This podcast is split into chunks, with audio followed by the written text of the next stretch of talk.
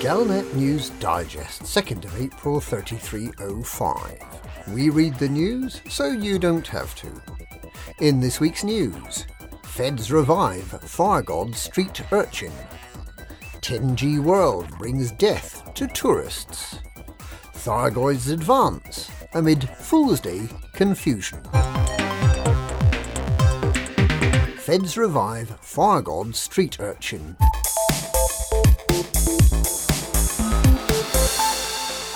I'm scared. Really scared. I don't know what I'm doing here.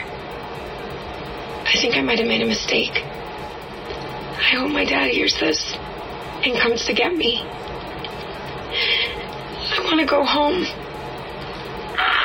That's the voice of Kiona O'Connor, who tonight is to be reunited with her father. Kiona, who was rescued from life as a street urchin by the Farragut cult, only to be cryogenically frozen to await the coming of the Farragut and the end of civilization, was left alive in her stasis pod after the Sanctum and Prophet bases were attacked by Thargoids. The pod was recently recovered by the Federal Intelligence Agency, which has been working to recover its agent, Nathan Summers, who remains missing. Kiona has been successfully revived and appears to be in good health. The F I A has interviewed her extensively and has made arrangements for her to be reunited with her father, John O'Connor. She revealed that there are many other unwilling victims of the Farragut cult, many of whom are believed to have died or been abducted by aliens following the Thargoid raid. There are unconfirmed rumours that Thargoid larvae live inside animals and people, eating them from the inside out. Kiona O'Connor is one lucky ex-adherent of the fifth chapter. ten G world brings death to tourists. What is it about galactic sightseeing? The most dangerous natural features seem to attract the biggest crowds.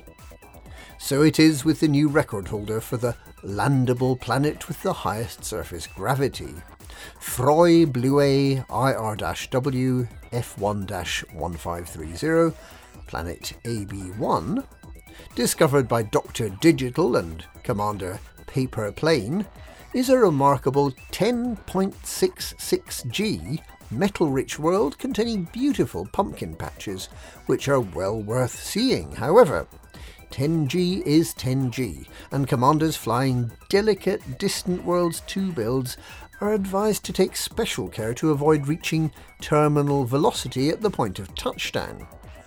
Roughly twenty commanders a day are believed to be crashing on the surface of this unforgiving world. Thargoid's advance amid Fool's Day confusion. There is confusion surrounding just how close the Thargoids are getting to Sol amid a number of vexatious claims in the media. April's Fool is an old tradition whereby you tell lies and see if anyone believes you. Some of the probably lies told this week were that the Earth is flat, that Beagle Point has become permit-locked, and that Raxler has at last been found. There are also a number of conflicting reports about Thargoid sightings, including in WISE zero eight five five dash zero seven one four, Mobia, and Sol.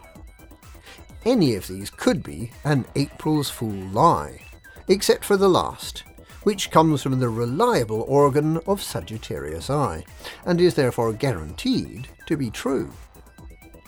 The Sagittarius Eye story relates how what appears to be a Thargoid mothership was sighted in Sol on the morning of April the first by Nancy Scrotbadger, looking out from Galileo Station.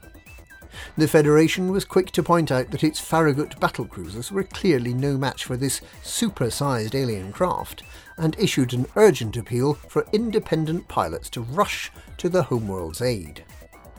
The Pilots' Federation, however, explained that it is sadly unable to assist, as all its members are away on the Distant Worlds two expedition, spelling messages with their anacondas and crashing into ten G worlds.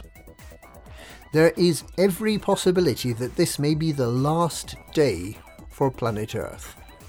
The alien disintegration beams may get to work, and at long last, construction can begin on that much-delayed hyperspace bypass. And that's this week's Galnet News. Galnet News. We read the news so you don't have to.